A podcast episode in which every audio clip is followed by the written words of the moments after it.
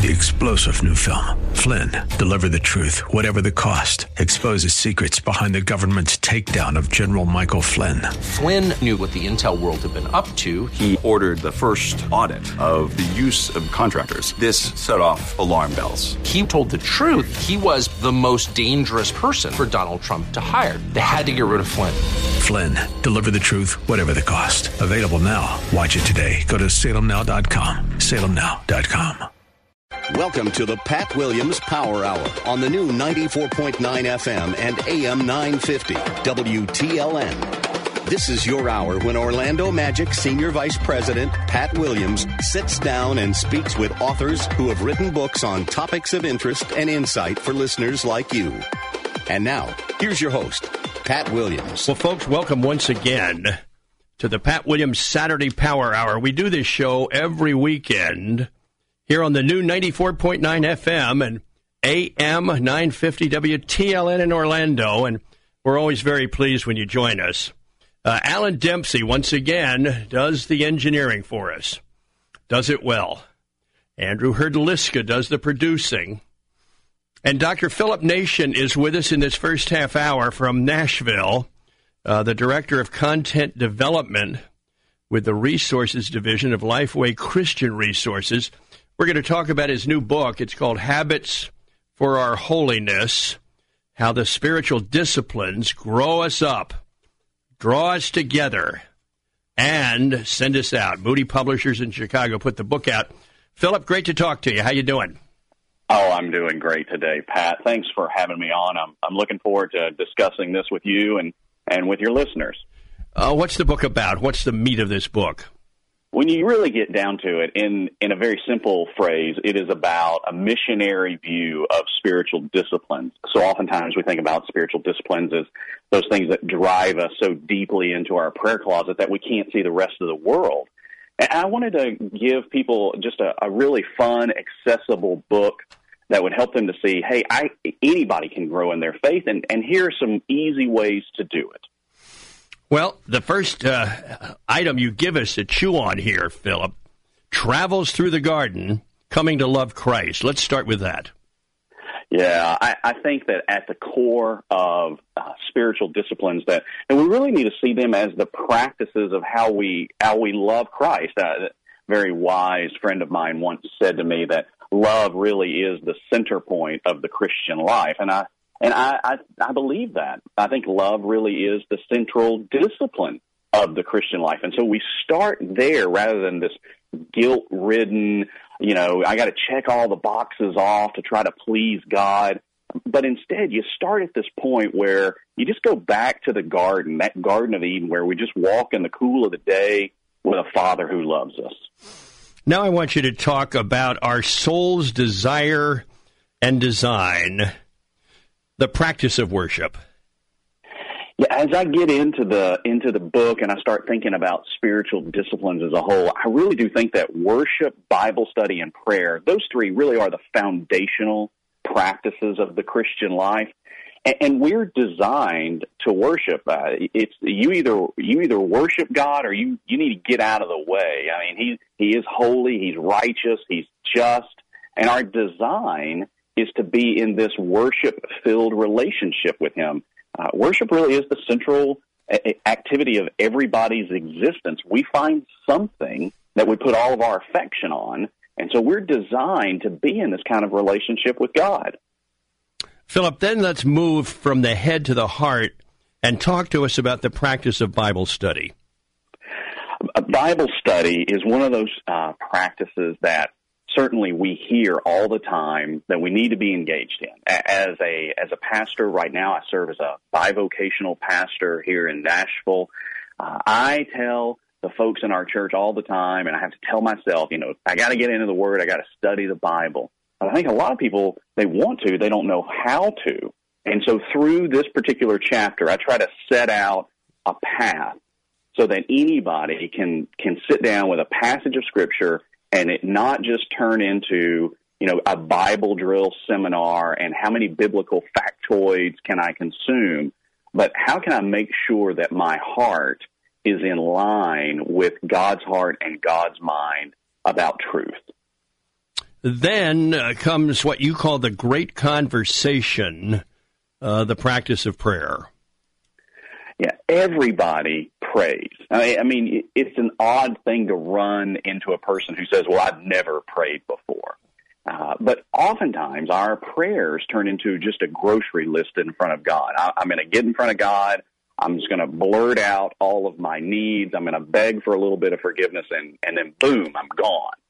But prayer is this great moment where we sit and we soak in God's word. We wait for the Holy Spirit to give us discernment and wisdom and so prayer should become this driver for us to have a sense of how God is working both in us and the world around us so that we can engage with his great mission in the world. And now comes a hunger for the unknown, uh, the practice of fasting. Uh, fasting is something that I heard about just in passing when I was a kid growing up in church. It, it seemed like it was one of those things that people who lived you know, cloistered away in Christian retreat centers that they did those kind of things, but that wasn't for a normal person.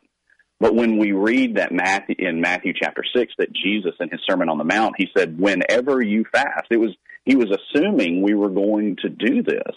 And when we fast, we do it for all these great kingdom purposes that drive us to hunger more deeply for God rather than just trying to satisfy this childlike belly that we carry around with us all the time. And now let's uh, get to a partying people. Uh, we call this the practice of fellowship.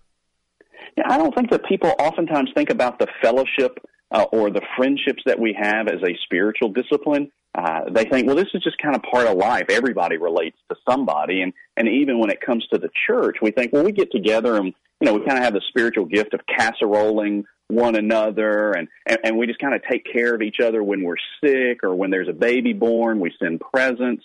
But to have a deep, biblically oriented friendships, to really practice hospitality the way the Bible describes it to us, that we welcome in the strangers or the strange that are among us, then that becomes a, a discipline of our lives where God is shaping our hearts to look more like Jesus and he is setting us, he's setting our minds and our hearts in the direction of his great redemptive mission for the people around us. And so that's why I really do think that fellowship becomes a spiritual discipline for us. Now I want you to talk about driving in the slow lane. Uh, the, pra- the practice of rest. Our guest, by the way, Dr. Philip Nation, and his book is called Habits for Our Holiness. Uh, talk about driving in the slow lane, as you call it, Philip. Yeah, um, I actually hate driving in the slow lane. I, I I'm one of those that I like to get up. I like to get going. I like to get things accomplished in my life. Uh, but I find that when I live like that, I start to get all of my identity and my self worth from the work of my hands and for how from how I was able to one up somebody else. And so this discipline of rest is not just about taking a nap on Sunday afternoon. It's not just about taking a day off from work. It, it is a whole, you know, new reset of your life where you live rested in Christ, that He's the one who gives you worth. He is the one who's bringing value into your life. He is shaping you and molding you. So you don't have to just constantly run the rat race. You, you work and supply for your family and take care of, you know, bills and all of, all the responsibilities of life. But we can do so in a way where we say, you know what, God, I'm trusting in you and I thank you for the, the strength and the power to work with my hands and for the job that I've got, even though it's tough. And, and I'm going to rest in you that you're going to supply all of my needs. Why is that so hard for us to do, in your opinion, Philip? Well, I think so much of it is just our culture uh, that we're surrounded by that says, you know what, you know how you define success in this world? It is by the amount of power that you can hoard by the amount of possessions that you can amass and by the success that you can uh, gain by your achievements. And the world says that's you put those three things together, and that what that's what makes a great person.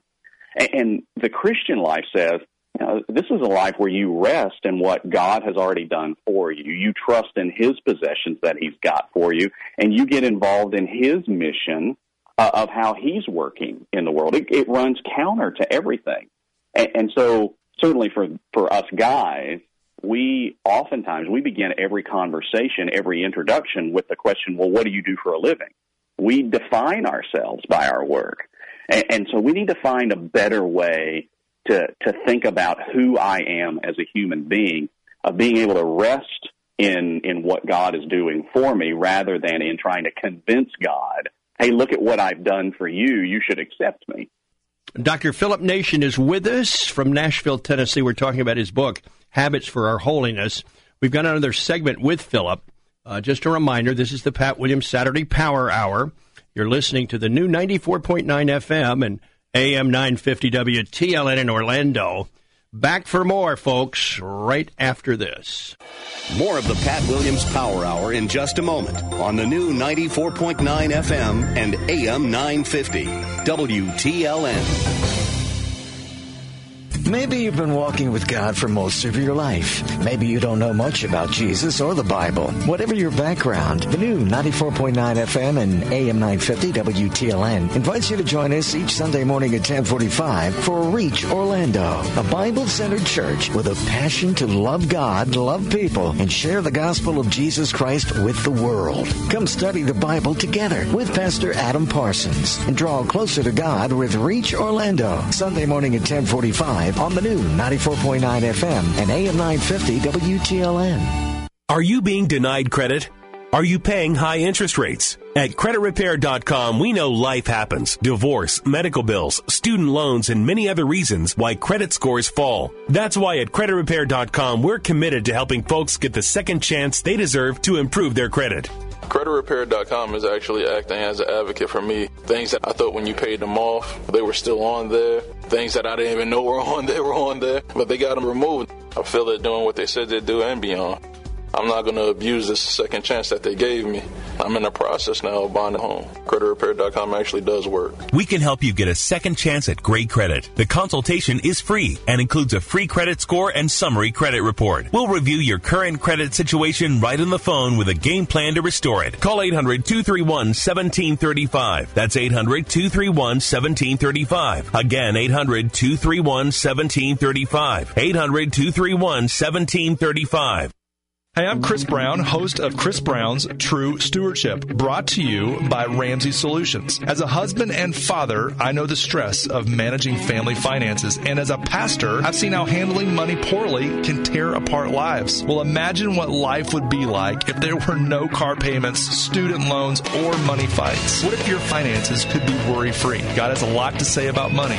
Tune in. Chris Brown's True Stewardship from Ramsey Solutions. Don't miss it. Weekday afternoons at 2, right after New Life Live with Steve Arterburn, the new 94.9 FM and AM 950 WTLN.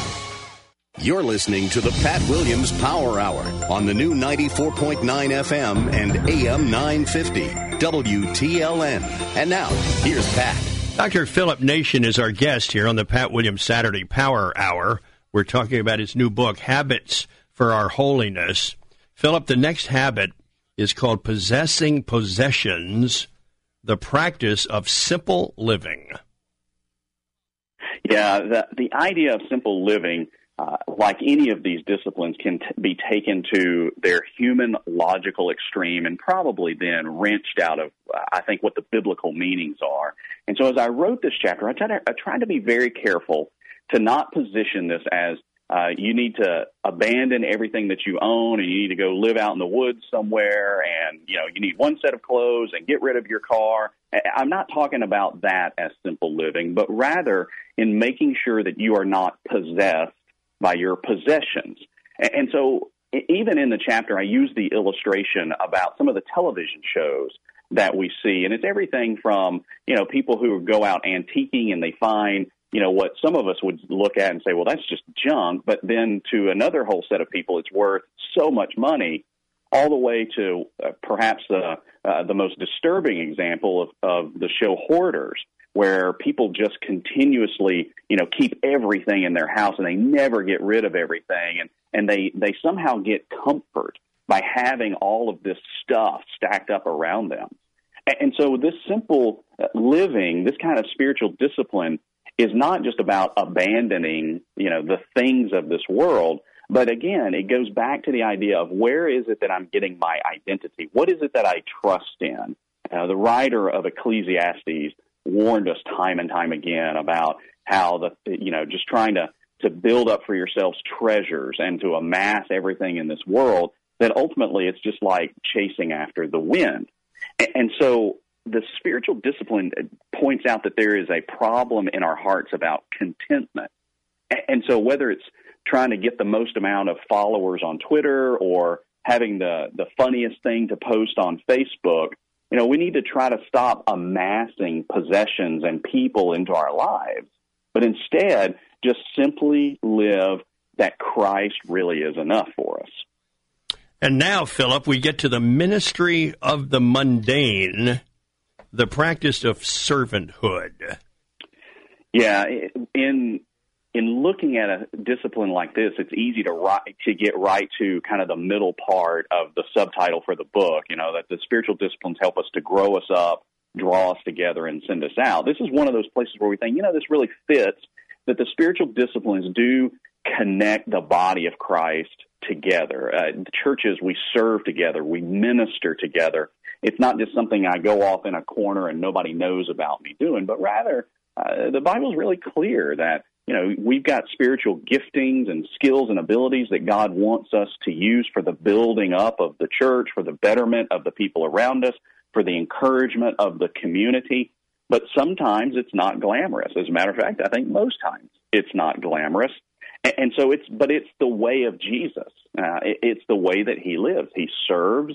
You know, he doesn't come to rule and to reign on, in his incarnation, but rather, you know, he takes up the bowl of water and he washes the feet of a bunch of guys that are are going to betray and deny and go running screaming into the night when he gets arrested. Now, Philip, we're going to talk about treaty or surrender, uh, the practice of submission. Yeah, the, I, I came across this idea uh, some years ago, and it has just lodged in my heart that so oftentimes I find myself in, in my relationship with God trying to bargain with Him. I, I just try to make a treaty that I, I want Him to keep His sovereignty over there, and I'm going to keep my sovereignty over here, and I just want us to trade favors with one another. And, and yet, that's never the the model that that we can really strike with God. He wants us to absolutely surrender our wills and our lives before Him. And we can trust Him in that because He is a good King. You know, He's not like Zeus from Greek mythology, just waiting to zap you with a lightning bolt the moment you step out of line. He's not just a, a cosmic cop who's just trying to keep the traffic moving in the universe and periodically ticketing somebody who, you know, turned left when they shouldn't have you know, but instead he's this good king. And so this practice of submission before God then parlays into this idea that we, we have this life of accountability with the church where uh, accountability is not something that interrupts our lives, but it should be a welcomed friend into our lives where we have these relationships with one another where we're, we're growing together, we're on mission together. And so we submit to one another, not out of fear, but out of out of joy and of love, and then we grow because of it. Now, Philip, let's talk about traveling together, the practice of spiritual leadership. Yeah, with habits for our holiness, I I, I got to uh, the previous uh, discipline of servanthood and and thought, okay, I, I might be done. And so, normally, in most of the lists on spiritual disciplines, uh, the ideas of of spiritual leadership and then one other of disciple making, which I, I use as the last chapter, are generally not included on lists of spiritual disciplines. But I've just come to the conviction that it really belongs here. When it comes to leadership, there's all sorts of leadership. I mean, everything from the kid on the playground who says, I'll be it for the game of tag, to the chairman of the board of a Fortune 500 company. There's leadership everywhere and we've got great biblical principles all throughout the scriptures about what is leadership supposed to look like for God's people and in the world and in the workplace and in the family. And so I, I included it in here because I really do think that we need to bring leadership under the sovereignty of God again. We need to bring it uh, into our relationship with Jesus and let Him direct it so that then he can use any of us, whether we've got a title or not, as influencers in the world for grace. I mean, we need to be these troublemakers for grace, and we can do that by influencing people toward Jesus. Let's talk about city missionaries. You call it the practice of disciple making. Yeah, when when Jesus uh, leaves us with his commission, uh, he gives to us as as his believers this idea that we're supposed to go and make disciples.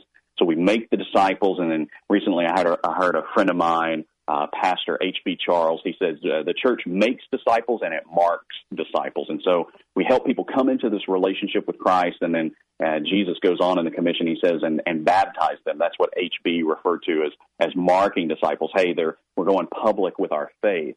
And, and again, I think this is a spiritual endeavor, and so it's a spiritual discipline. It's part of the way that the church works together. We don't just do this alone as individualists, lone ranger evangelists, uh, but rather the church body together, you know, persuades and compels the city around us that we want to do good for you uh, we want to introduce you to the gospel.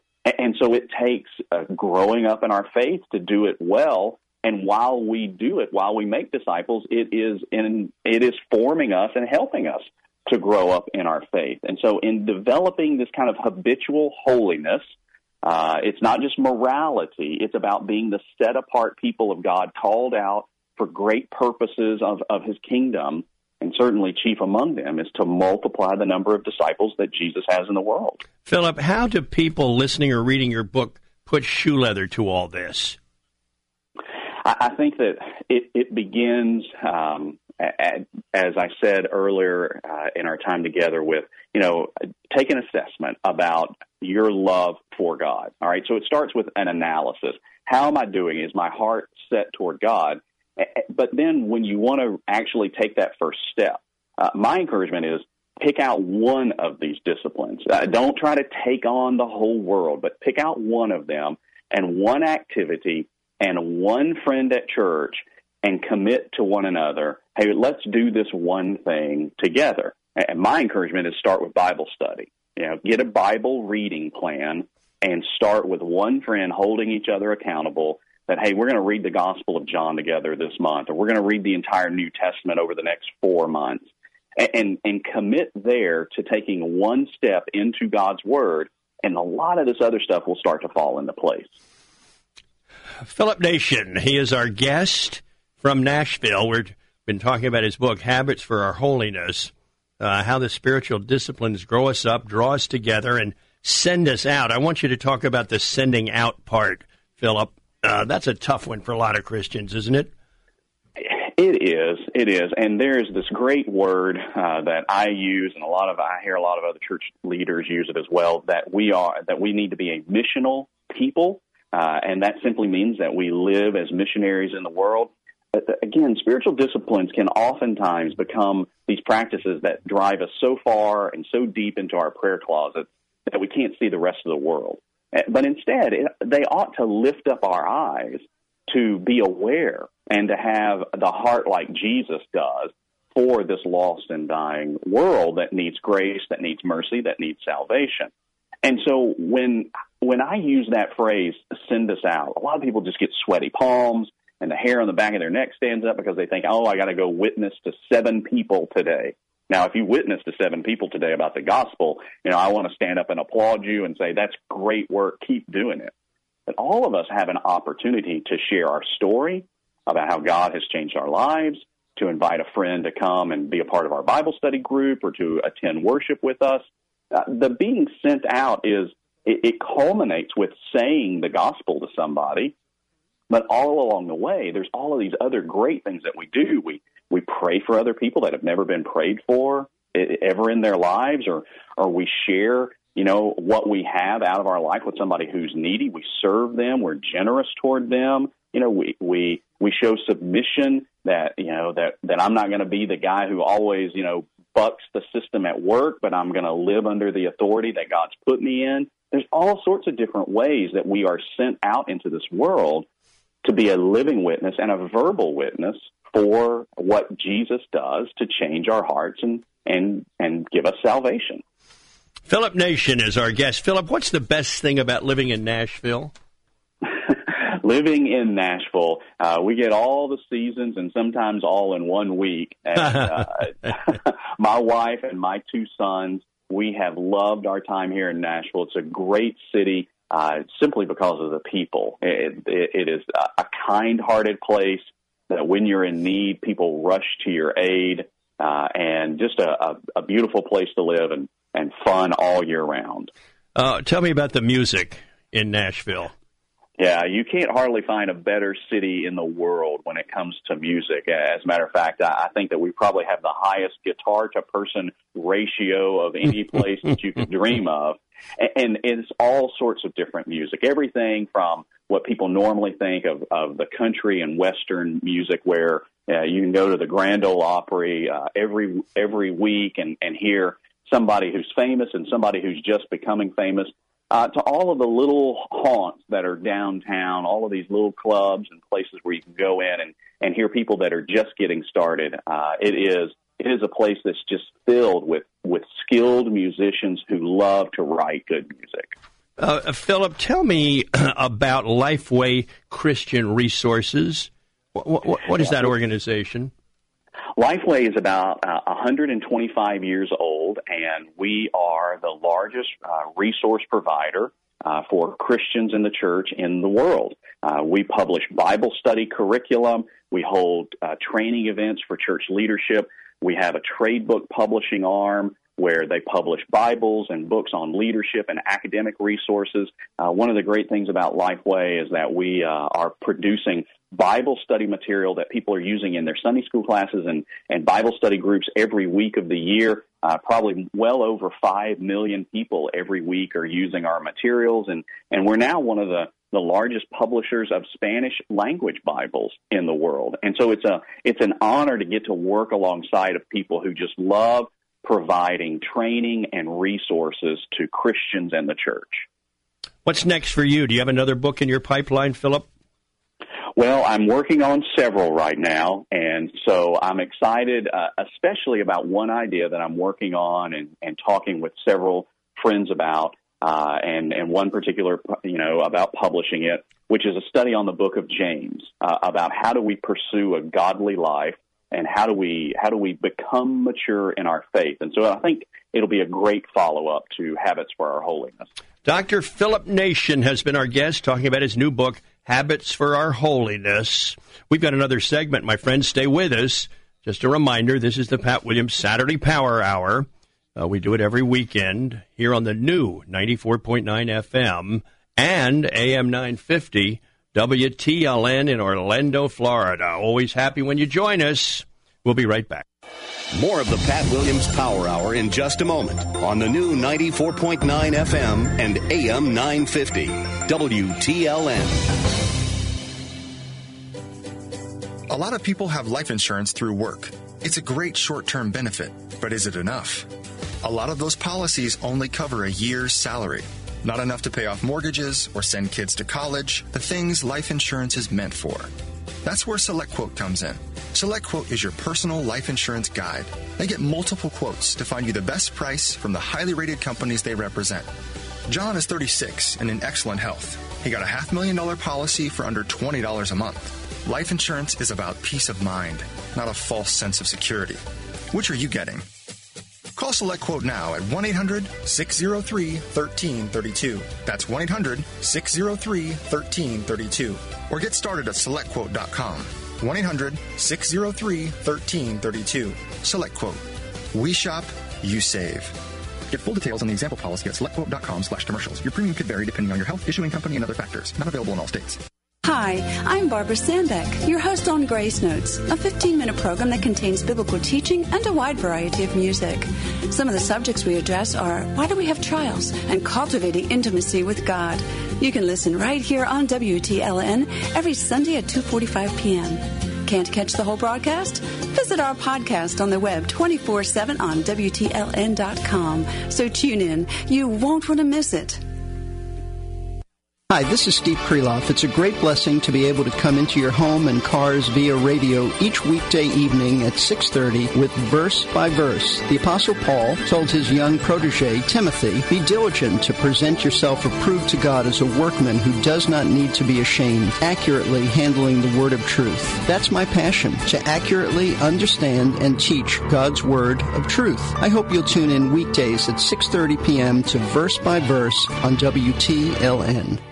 You're listening to the Pat Williams Power Hour on the new 94.9 FM and AM 950 WTLN. And now, here's Pat.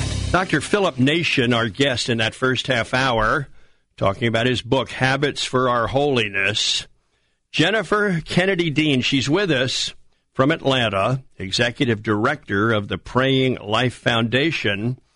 And we're going to talk about her new book called Synced, S Y N C E D, Living Connected to the Heart of Jesus. Jennifer, great to talk to you, and I'm so glad we can visit here. Thank you. So fun to be on your show. Tell me about that title. What's that mean? Synced. Well, here's the I, I would think about this. Jesus would spend all night in prayer. And I'd say to myself, as his disciples apparently said, What are you doing up there all that time? You're you're certainly not begging God for stuff or giving God instructions or trying to tell God what needs to be done. What are you all night? What are you doing? And I began to realize that clearly what he was doing was making himself available to the Father to synchronize his heart to the father's heart just like we sync our computers together you know i do work on my my main computer but then it's that that work and everything i changed in every file syncs to all my other computers. So i began to realize first of all that that's what he's doing in his specific times of prayer. But then what that led to is the the prayer the way he prayed led to the life he lived. And and he lived in this synced relationship, always connected to the Father. So he's not running around always trying to figure out what does the Father want me to do. He says, I just do what the Father shows me. And he lived a life where he found himself where he needed to be, when he needed to be there, with the resources he needed at the moment. And uh, and so he it began to be what I started calling living synced just living in a in a synchronized relationship with Jesus, just like he lived in a synchronized relationship with the Father. Well, and that leads to the next topic that you call the art of prayer. Uh, where does that fit in? Yeah, that Jesus so so we see Jesus and his disciples. Now he's a rabbi and and there's no that's a particular title. It means a person whose whole focus is studying and teaching the scripture and there's no debate ab- about whether or not he is a rabbi. He's recognized as a rabbi. He has these 12 disciples that he has pulled into relationship with him and the purpose of a rabbi is not just to impart knowledge, but to reproduce his whole character in his students, in his disciples. So that so those disciples live with the rabbi 24/7. They don't just like go to school in the week and then go home on the weekend. They become just absorbed in his life. So these disciples who uh, who were just becoming absorbed in the life of Jesus and in whom Jesus was investing himself to the extent that he was reproducing his own character in them, they're observing him and they see that there's something about the way he prays that is manifested in the way he lives. And so they say, Oh, teach us to pray with the implied end of that sentence being like you pray because rabbis taught their disciples to pray and and then and then the scripture says and Jesus sat down which means he took the position of teaching so for us too, Jesus is the one who's going to teach us to pray. When they said, Would you teach us to pray? He didn't say, Oh, nobody can teach you to pray, it just comes naturally. Instead, he sat down and he began to teach them to pray. And so I in, in that part of the book we're talking about the fact that prayer is something that Jesus will teach you. And he's the great prayer teacher. Nobody else knows as much about prayer as he does. He is and he is willing and eager to teach you everything he knows. Here's what he said to his disciples one day. He said, "Everything I've heard from my Father, I'll make known to you." And we are now in that position of disciples and Jesus is saying, there's nothing that I know that I am not willing to impart to you. So imagine that for a prayer teacher, for a prayer mentor, you can have Jesus. He, you know, the most wonderful teachers in the world are those who are extremely enthusiastic about their topic, right? They just they're so enthusiastic about it that they get you enthusiastic about it. Well, nobody loves prayer more than Jesus. And the other thing about Jesus is not only does he love his topic and know everything there is to know about it, but he knows his student. He knows everything about you. He knows how to walk you through modules that are designed just for you to help you learn how to pray. So, so Jesus is willing to be your rabbi. He is willing to invite you to be his disciple and let him be the one who teaches you how to pray. My guest, Jennifer Kennedy Dean. We're talking about her book, Synced Living Connected to the Heart of Jesus. So, Jen, we have covered living synced. We've covered the art of prayer. Now, the third topic you write about is simply called Our Father. Yeah. Now, what I do from then is is I take the Lord's Prayer because that's what when his disciples said, "Teach us to pray like you pray." Rabbi Jesus sat down and began to talk about the Lord's Prayer. Now, it's it's a very typically rabbinical uh, kind of prayer. It's not really unusual, but it shows what a particular rabbi feels is important. And Jesus didn't give it, it's a bullet point prayer. But Jesus spent 24 hours a day, seven days a week with his disciples. So he he imparted way more information than just the outline. But first, understand it to be not. It's it's the important thing is not what he said when he prayed, but how he lived afterward. That's what we're looking at in this. It's not a study of the Lord's prayer, but we're going to use the Lord's prayer because that's what he sat down and began to teach them. So in the chapter called Our Father, what I really focus on there is the word "our." It's just it really becomes an amazing word, and I know there's there's much that's been written about our Father uh, that that tells us the inclusiveness of the way that Jesus wants us to be as a group, but I think there's something even more exciting about the way that Jesus said, Here's how I want you to pray. I want you to pray, Our Father. And you think about that, who is included in the our? It's Jesus. Jesus is saying, the same way that that the, that God is my Father, he can be your father too. He'll be our father. You know, when you say our about something, I, I said when I first married my husband, I was more familiar with I and mine than our and we. And and at first that sense of everything that belongs to me now belongs to him. It seemed a little intrusive. But then I realized, oh, and that means everything that belongs to him belongs to me. So that sense of Jesus saying to you and you, me, our Father, the same Father I have is the same Father you have. His complete identification with us, pulling us into his huddle. That uh, and so the intimacy of our began to just capture my imagination, and that our lives sync to his puts us in the position of being loved by the Father the way Jesus is loved by the Father, the very same way. I mean, I think that's an amazing thought. Jennifer Kennedy Dean. She's chatting with us from Atlanta. Uh, we're uh, discussing her new book, Synced. Now we go from our Father, Jennifer, to the Father. That's the fourth topic. That's right. So the second part of that phrase, our and then Father. You know, Jesus invites us into this intimacy with his Father and opens the door for you and for me to call his Father our Father.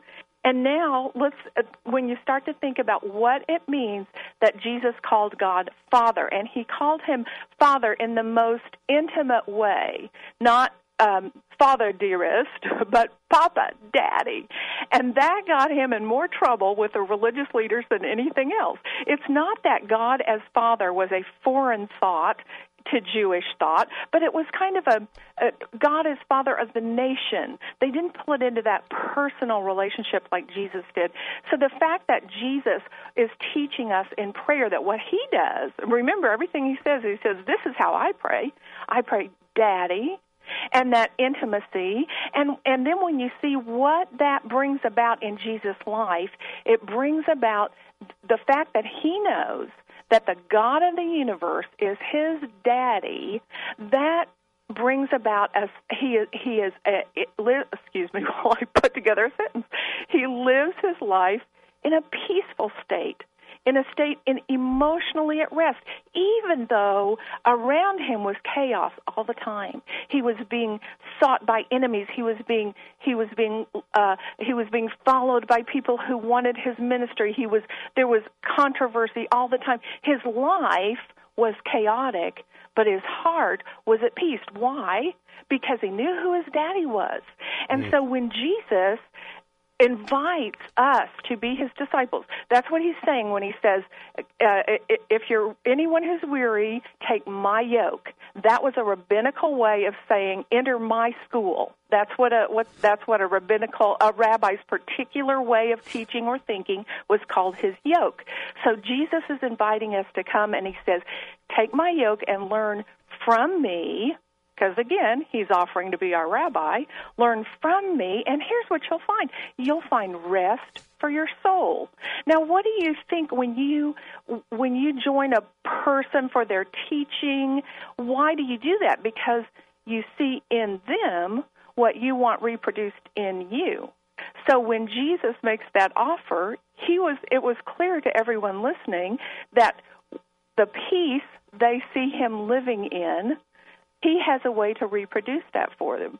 So that peacefulness, that state of rest is how he lived because when he prayed, he prayed our Father.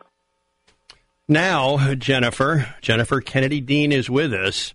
Uh, next topic the heavens. Yeah. So our Father who art in heaven. Actually, it says our Father in the heavens. It's a plural word, and that matters because our tendency is to think of the word heaven as a land far away where we'll go when we die. But the heavens are are the is the spiritual realm that is constantly around us right now, the heavenly realms. And in the book, I take you through the details of Scripture to show you that Jesus w- thought about the heavenly realms as immediately accessible. So, because he lived this kind of a praying life, the the riches and the resources of the spiritual realm were always available to him, and he lived his life though he was tethered to the earth in the same way that you and I are. He needed the same physical things that you and I do, but all of his resources were drawn out of the heavenly realms. And he says to us, hey, that's how I pray. That's how you can pray. You can understand that the that the kingdom of God, the the spiritual uh, the spiritual resources that God has are there for the taking. When he when he comes and begins his ministry, John says after his baptism, he began to began from then on to preach this one message repent for the kingdom of heaven is at hand. And what that means is the word repent it certainly means turn from your sins. It certainly means turn your life around. But it means more than that. It means not just change your mind like change your opinion but it means reorient your mind. Orient it toward the spiritual realm. Why? Because the kingdom of heaven is at hand. In other words, it's here for the taking. If you reach out your hand, there it is. So when he prayed, Our Father who art in heaven, he wasn't praying, Our Father who lives in a faraway land but can see us from there. He was praying, Our Father whose resources are in the heavenly realms, make them available to the material realm. Jennifer Kennedy Dean is teaching us. Uh, in fact, she's teaching up a storm, I would say and uh, her book is called Synced Living Connected to the Heart of Jesus. Now, Jennifer, let's talk about the hallowed name. Yeah, hallowed be your name. So, again, we tend to think of that phrase as meaning be careful how you speak and say the name of God. And certainly we want to reverence the name of God. But the scripture teaches a much broader uh, understanding of what it means to hallow his name. And as we look in the early, when God is first giving his instructions to his people, as we look in Leviticus, and then I'm pointing out some scriptures in Ezekiel, he's, he makes it clear that the way his name is hallowed is by the way his people live in front of other people. Our guest is Jennifer Kennedy Dean. We've got another segment with her uh, talk about, talking about her book, Synced. Uh, this is the Pat Williams Saturday Power Hour, folks, that you're listening to. Uh, we do this show every weekend, and we're always very pleased when you join in with us. It's the new 94.9 FM and AM 950 WTLN booming out from Orlando, Florida, across the I 4 corridor. More with Jennifer right after this. More of the Pat Williams Power Hour in just a moment on the new 94.9 FM and AM 950 WTLN. This is Dennis McKenzie for Families by Design. Strong families are designed by God. Do you want your family designed by God? For inspirational principles for today's families, listen to Families by Design with your host, Dr. Daniel Forbes, and attorney Delton Chen. Families by Design airs every Sunday at 9 p.m. That's Families by Design on the new 94.9 FM and AM 950 WTLN. Tune in every Sunday evening, 8.30 p.m. to experience a live conference call around the world. People will be sharing their amazing health experiences they encountered drinking a proven nutritional medicinal drink. The fruit of the drink has been consumed for thousands of years with many health benefits. Worldwide speaker Trish Bain will be hosting the call and explaining all the benefits. This product has been featured on news programs around the world for 20 years. Sunday evening at 8.30 on the new 94.9 FM and AM 950 WTLN. Well, one of the great things about Central Florida is our year round warm weather, right? It gives us a chance to have a lot of year round fun and recreation. But unfortunately, our terrific warm weather also gives the bugs of Central Florida a place to call home, too. Pests like ants, lice, fleas, bedbugs, palmetto bugs, and roaches are loving our warm temperatures just as much as we do. Well, when these pests make themselves at home, it's time to call Wayne and Terry at All Seasons Pest Control. All Seasons Pest is there in no time, ridding your home of those unwanted guests, the bugs I'm talking about about. They're a locally owned small business too, voted best pest control company for five years in a row. No big impersonal corporate enterprise here. All Seasons Pest knows all of the customers by name and is dedicated to providing that extra level of customer service. Don't let the ants and the fleas and the roaches get the better of you in your home. Call Wayne and Terry at All Seasons Pest Control. 407-886-0204. That's 407-886-0204. 407-886-0204. You're listening to the Pat Williams Power Hour on the new 94.9 FM and AM 950 WTLN. And now, here's Pat. Jennifer Kennedy Dean is with us from Atlanta.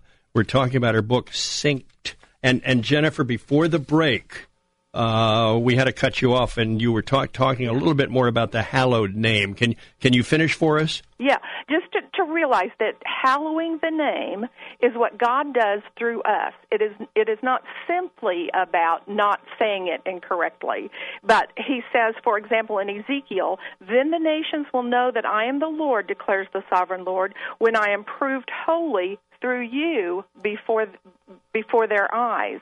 And over and over again throughout the Old Testament, he explains what hallowing his name means.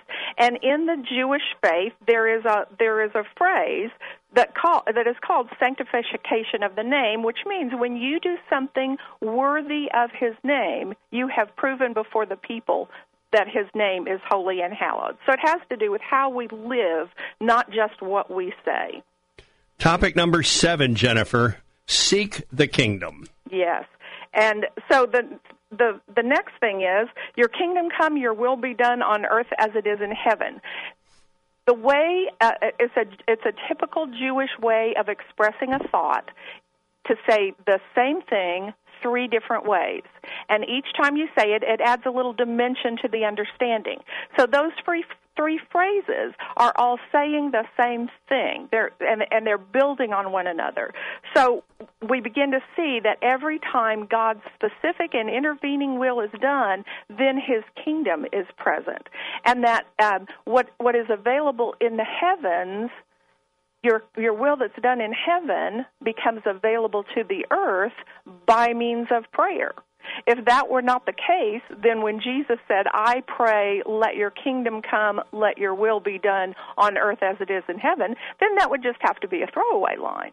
But Jesus understood that the conduit that moves that power and provision out of the heavens, out of that spiritual realm, and into the circumstances of earth is prayer. And so, uh, understanding how to seek the kingdom, how to yield to the will of God, how to find God's will in your life and find that the will of God for your life, that's what fits you.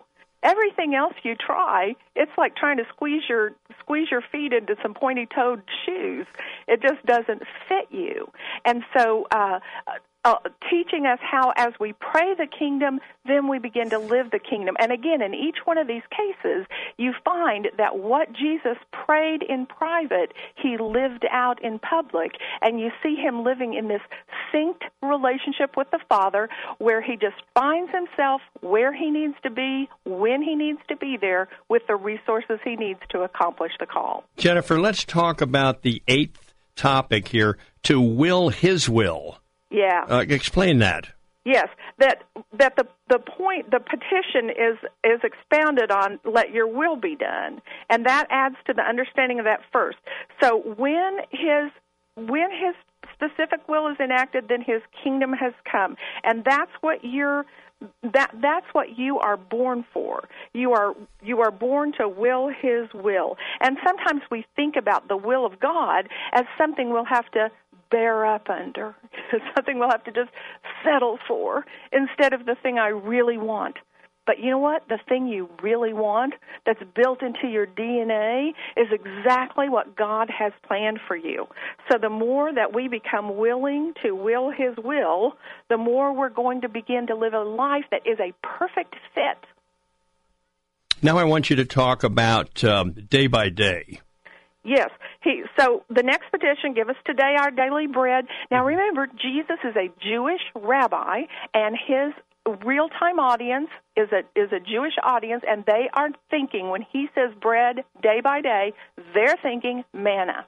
Manna was huge in their thoughts all the time. And so manna is he- heaven's supply for earth circumstances. Uh, manna was there are several aspects of manna. We'll just touch on a couple of them real quick. First of all, manna came out of the spiritual realm into the environment of earth. The, the Hebrews would go to bed at night, and there would be no manna in sight. There, you could search high and low for it. If you're looking for tomorrow's provision tonight, you will not find it. But when you wake up in the morning, that provision will have moved out of the spiritual realm and right into your circumstances.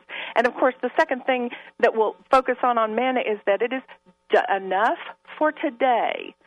And if you can't see supply for tomorrow, well, it's not tomorrow yet. And it and that is one of God's most powerful ways to provide. We don't like it that much, but there are things in your life that God is supplying enough for today, and it is a and it is a powerful time when God is teaching you things about himself just like he taught the Israel Israelites things about himself by providing manna day by day. Uh, what would that be like? Eating Rice Krispies every morning? I am not sure, I, but something like that, maybe.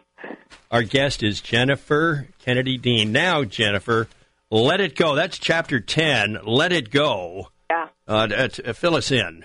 Forgive us our debts as we also have forgiven our debtors. Now, Jesus is teaching us how he prays, and he never sinned, so he didn't have to ask for forgiveness for his sins, and yet he includes this in the outline for how he prays. That's how completely he identifies with us, that he never sinned, but he so identified with us that he felt the weight of our sins, because that's what he came for. So, uh, uh, uh, just confessing and receiving forgiveness, allowing God to produce purity in your heart, something only God can do as we confess our sins and they are washed away, every sin already paid for. And and so learn how to enjoy and accept the purity of heart that God produces. And then, here's the important thing once you sense and experience the forgiveness of God in your life, then it becomes the natural outflow to uh, to allow and to offer forgiveness to those who have offended you. And I know there are deep, terrible betrayals and offenses, but and those need to be forgiven for your sake, not for your offender's sake, but for your sake. But it's also for most of us, most of the time, it's the petty little everyday stuff that we carry around as a grudge and get out and and catalog every so often and and the freedom of receiving his forgiveness and then offering it to our offenders is going to change your life. Uh, now, talk to us about proven, the 11th topic. Yes, this is uh, lead us not into temptation. It's um, the word that's translated there in most of our translations, temptation, is also a word that is often translated testing. And uh, and when God tests us, it is not so that He can find out how good we are or give us a grade. He already knows, but He tests us to prove to us how powerful he is, how present he is, the faith that he has already put on deposit in us. And so God does not tempt us. He doesn't entice us to sin, but He does allow testing in our lives. So I think that petition, it's not saying, don't ever let me ever have to go through a, an experience that tests and proves who you are. Don't make me go through hard experiences. It's saying, keep me from any testing experience that will not have a beneficial eternal outcome. And when you understand that prayer at a deeper level, you're going to know that every difficulty that you walk through has an eternal purpose because God is God is uh, sheltering you from uh, and, and and and keeping away from you any of those kinds of situations that will not produce what He wants. Now we've got about thirty seconds here, Jennifer, in closing uh, to talk about the conclusion to your book. Mm-hmm. What can you tell us? Yes, I just want us to understand that God wants us to just live in sync with Him, keep in step with Him. He wants us to live with our hearts focused on Him, and when we do that, we will walk in His power and provision. We won't be seeking and searching for the will of God. The will of God will find us, and along with that will come all of the provision we need in the moment. Jennifer Kennedy Dean, she's been our guest talking about her book, Synced. And uh, we've got a wrap up. We do that every Saturday for you folks, just a quick little wrap up. So stay with us uh, here on the Pat Williams Saturday Power Hour. Uh, this is the new 94.9 FM and AM 950 WTLN, uh, emanating from Orlando, Florida and uh, we're always delighted uh, when you plug in and join us. More of the Pat Williams Power Hour in just a moment on the new 94.9 FM and AM 950 WTLN. Join Richard Jordan, president of Grace School of the Bible, as he opens God's Word every Sunday afternoon at 5:30 on the new 94.9 FM and AM 950 WTLN. If you missed the Sunday broadcast, you can listen and study along with Dr. Jordan 24/7 at WTLN.com by clicking on the podcast tab and then Riches of Grace. Riches of Grace, a service of Grace Impact Ministries at graceimpact.org. 5:30 Sunday on the new 94 94.9 FM and AM 950 WTLN. You're listening to the Pat Williams Power Hour on the new 94.9 FM and AM 950 WTLN. And now, here's Pat. Folks, thanks for joining us here on the Pat Williams Saturday Power Hour. Uh, Dr. Philip Nation was our guest in the first half hour, uh, talking about his new book, Habits for Our Holiness. And then Jennifer Kennedy Dean joined us from Atlanta, uh, and we talked about her new book called Synced. Uh, she's a wonderful teacher, by the way, and uh, really, really nice to have her with us. Uh, please visit my website, folks. It's uh, patwilliams.com, uh, the Twitter page, Orlando Magic Pat. And check out my most recent book. It's called Extreme Winning. HCI is the publisher. We talk about the 12 qualities that the extreme winners in life possess. Uh, I think you'll enjoy the book. Bruce Bochy, the manager of the San Francisco Giants, wrote the foreword. Well, we're back next week for more, folks, here on the Pat Williams Saturday Power Hour. Have a great week ahead. And stay tuned always to the new 94.9 FM and AM 950 WTLN. Thank you for joining us for this week's edition of the Pat Williams Power Hour. Join us again next week at this same time on the intersection of faith and reason. The new 94.9 FM and AM 950 WTLN. Three star general Michael J. Flynn, head of the Pentagon Intelligence Agency, knew all the government's dirty secrets. He was one of the most respected generals in the military. Flynn knew what the intel world had been up to, he understood its funding. He ordered the first audit of the use of contractors. This set off alarm bells. The explosive new documentary, Flynn, Deliver the Truth, Whatever the Cost, uncovers the facts behind this scandal. Flynn told the truth. He was the most dangerous person for Donald Trump to hire. I find out the worst enemy that I'm going to face in my life is right here in America. They took my assessment and they wanted me to change it. And I was like, I'm not changing it. They had to get rid of Flynn with in depth interviews, archival footage, and never before seen personal records of the man behind the headlines. I just felt like I was drowning. Flynn, deliver the truth, whatever the cost. Available now. Watch it today. Go to salemnow.com. Salemnow.com.